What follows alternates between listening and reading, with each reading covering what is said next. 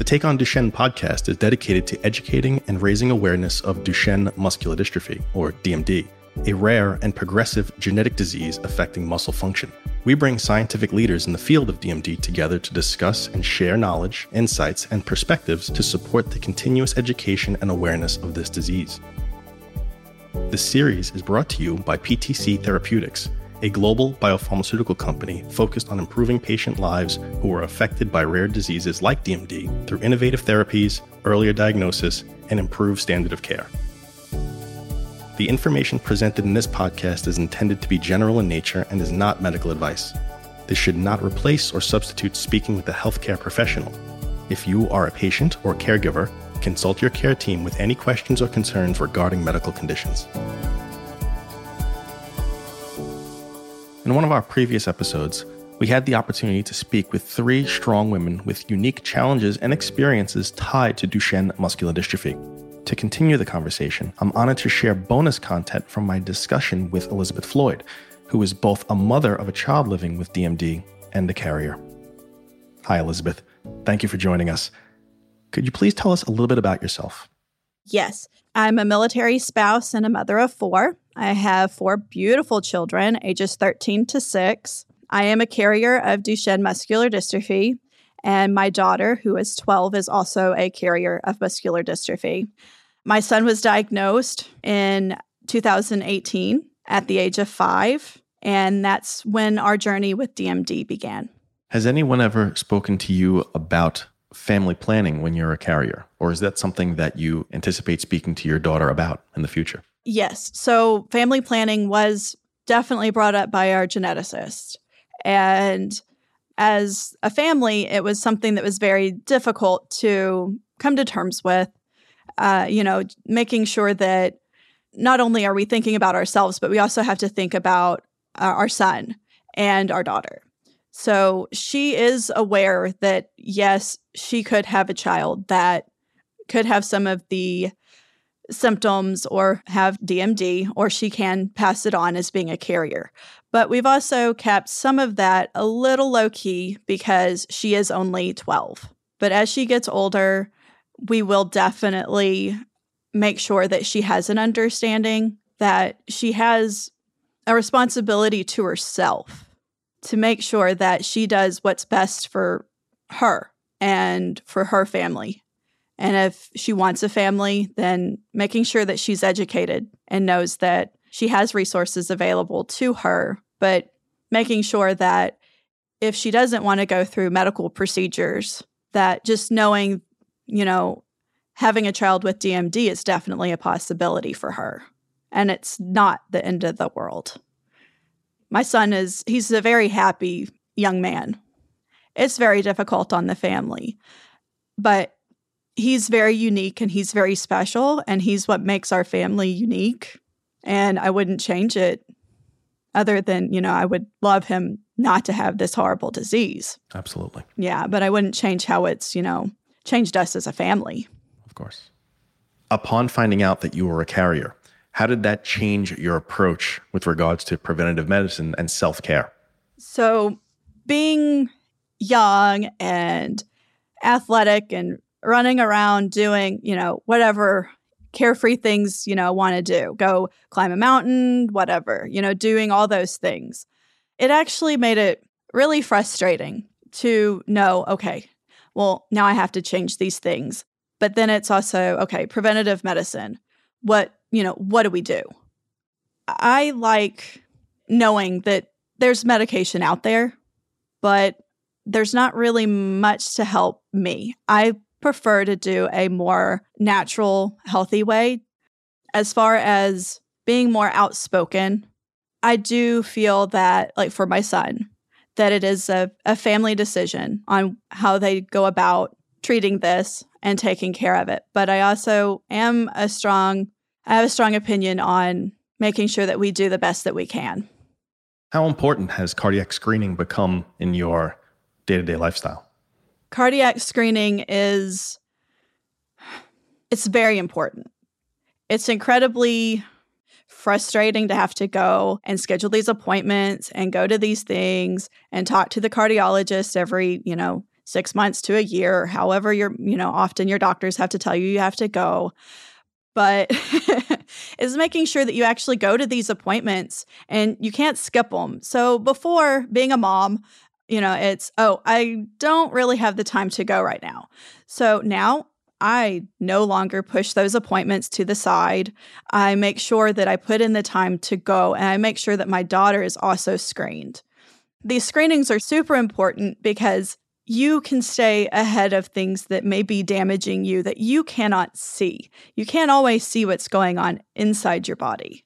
What does it mean to live a healthy lifestyle for you and your family and to avoid some of the threats that exist because you and your daughter are a carrier?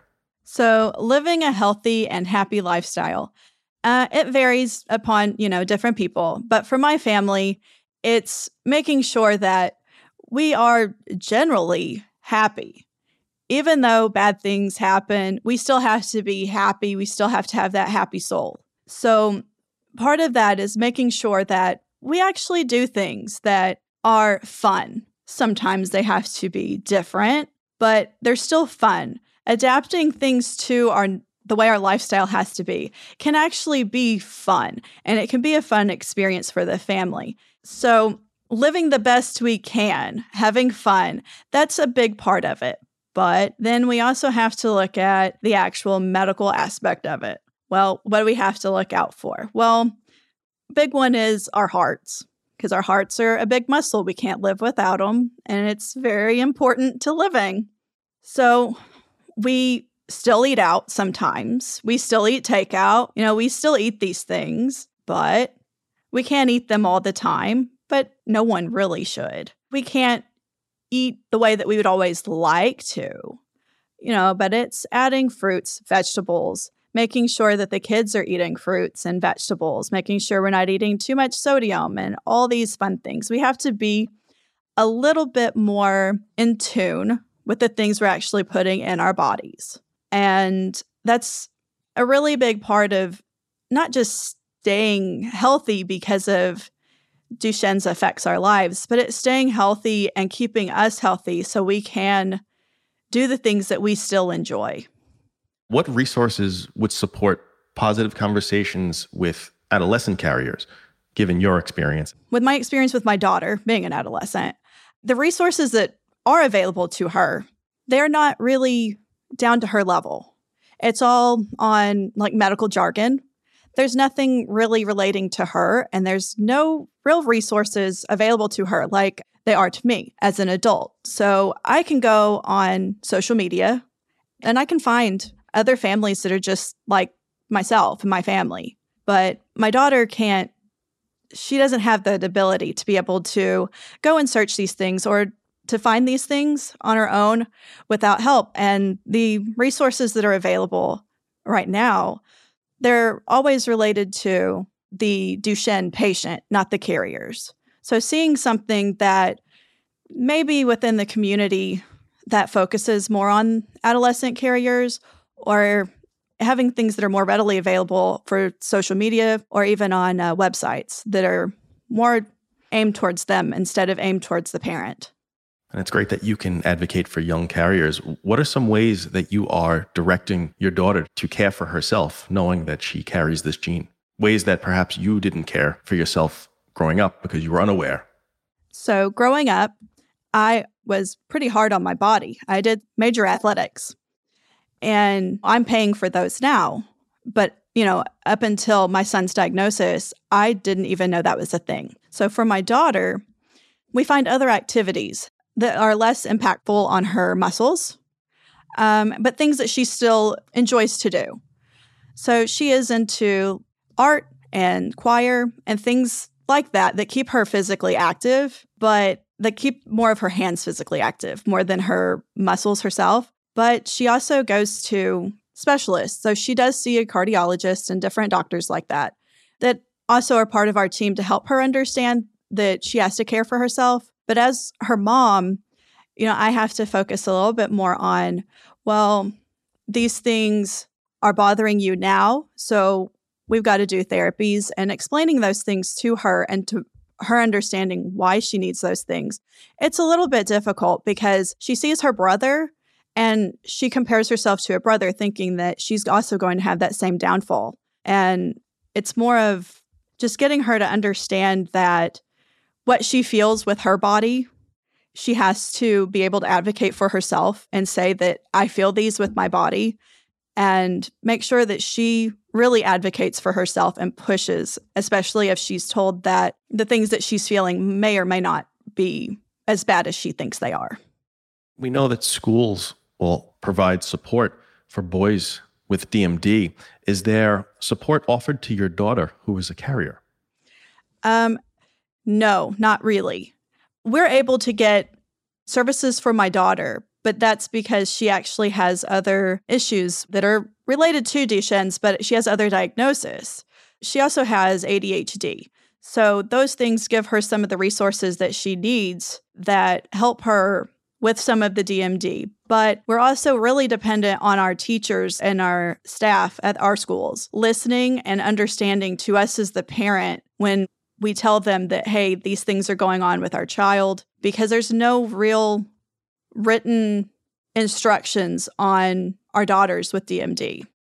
Has it been difficult to connect with other adolescents who are carriers? Is there a network of support for your daughter? As far as I am aware of, there's really not any support for her like that. Most of her support comes from us as her family and our outside friends. But as far as outside friends, many of those families are not aware of Duchenne like we are. As a family, I think that we've been able to push through and teach the kids um, compassion because they've been through so much. And as a family, we try to support one another. And I think that that really does reflect on my two children that are not affected. How about as a carrier mom? Do you find uh, that you're able to connect with other carriers and provide support for one another? I'm definitely able to find more support. Um, it is through social media, but most of it also did come from a conference that I attended that's where I connected with most of the moms and found these other resources. I have a really good support system. I have a lot of women in my life that they're not carriers and they do not have children that are affected by Duchenne, but they're wonderful women that support me and they support my kids and they support my husband. And having that support system is really important to being happy Elizabeth, what resources or educational programs would you love to see within the community to help spread awareness about Duchenne and genetic screening and all that comes with this illness? Honestly, I would like to see more seminars and um, conferences that focus on this in more of our smaller cities. And I know that's very difficult because we do need to get doctors together and we need all the resources to come together to do that. But there's not there's not a lot of resources right now. So it makes it more difficult to even get those started. But it would be nice to see more seminars and maybe even more of the resources within our schools. Because I, I do feel that sometimes our schools don't, they're not really fully aware of what they're working with either.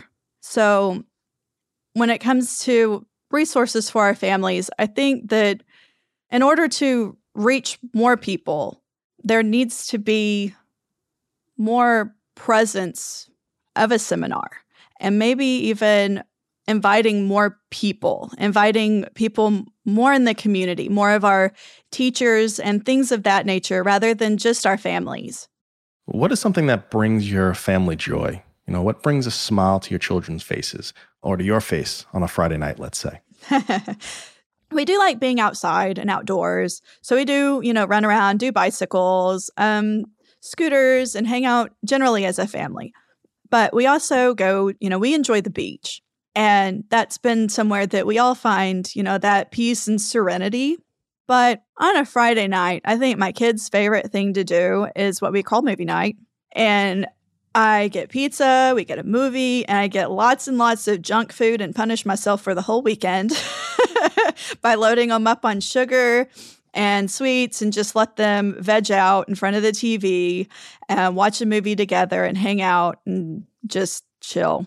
And it sounds as though these movie nights or beach nights are cathartic and that they're shared by the family. Could you speak to the importance of sharing these experiences as an entire family and not just putting all of that pressure on yourself? It's really important as a family to make sure that you're enjoying everything. Part of that is making sure that you're happy as a family, finding that happy place. My happy place tends to be as a group with my family. I like hanging out in the living room with my kids, being able to talk to them, being able to hang out with them. And I like hearing about their days. Even the bad stuff in their days, we still talk about it. And I like being able to have this open relationship with my kids and being able to connect with them and let them know that you know, we have a life. Life isn't this disease. You know, DMD does not control our life. We control it. You know, it's like, yes, things happen. Yes, we do spend time in the doctor's offices. Yes, sometimes we're in the emergency room.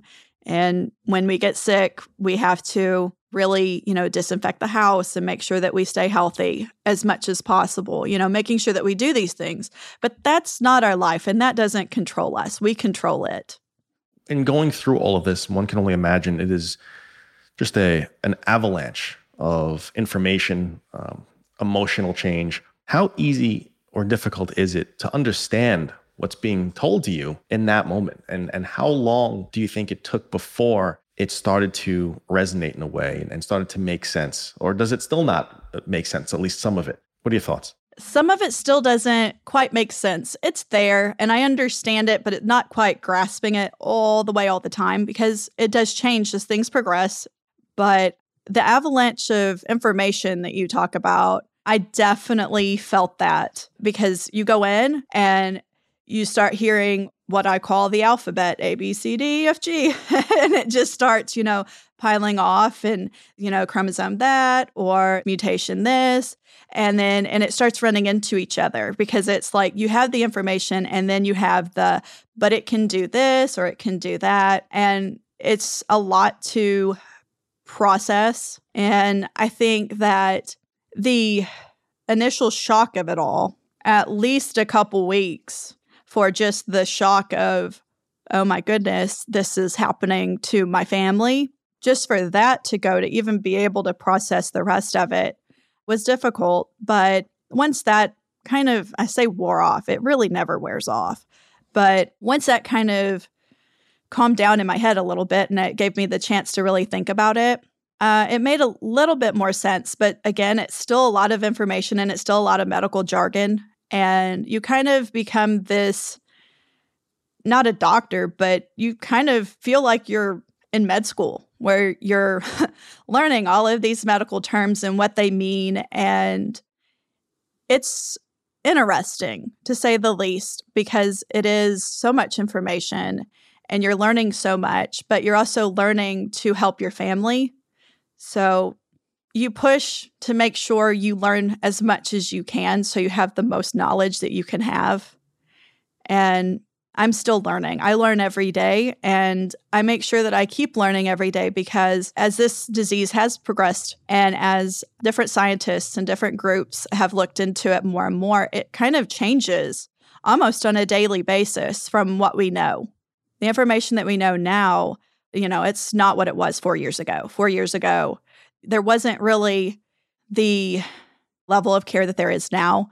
We were kind of going by the seat of our pants, just figuring it out as we went. And I think by pushing myself to get more involved has actually helped me to understand more of what's going on with myself and my kids. Sure. And how does that make you feel that in a half a decade or less, there's been tremendous growth within the community, especially from an educational perspective? It's honestly amazing to watch.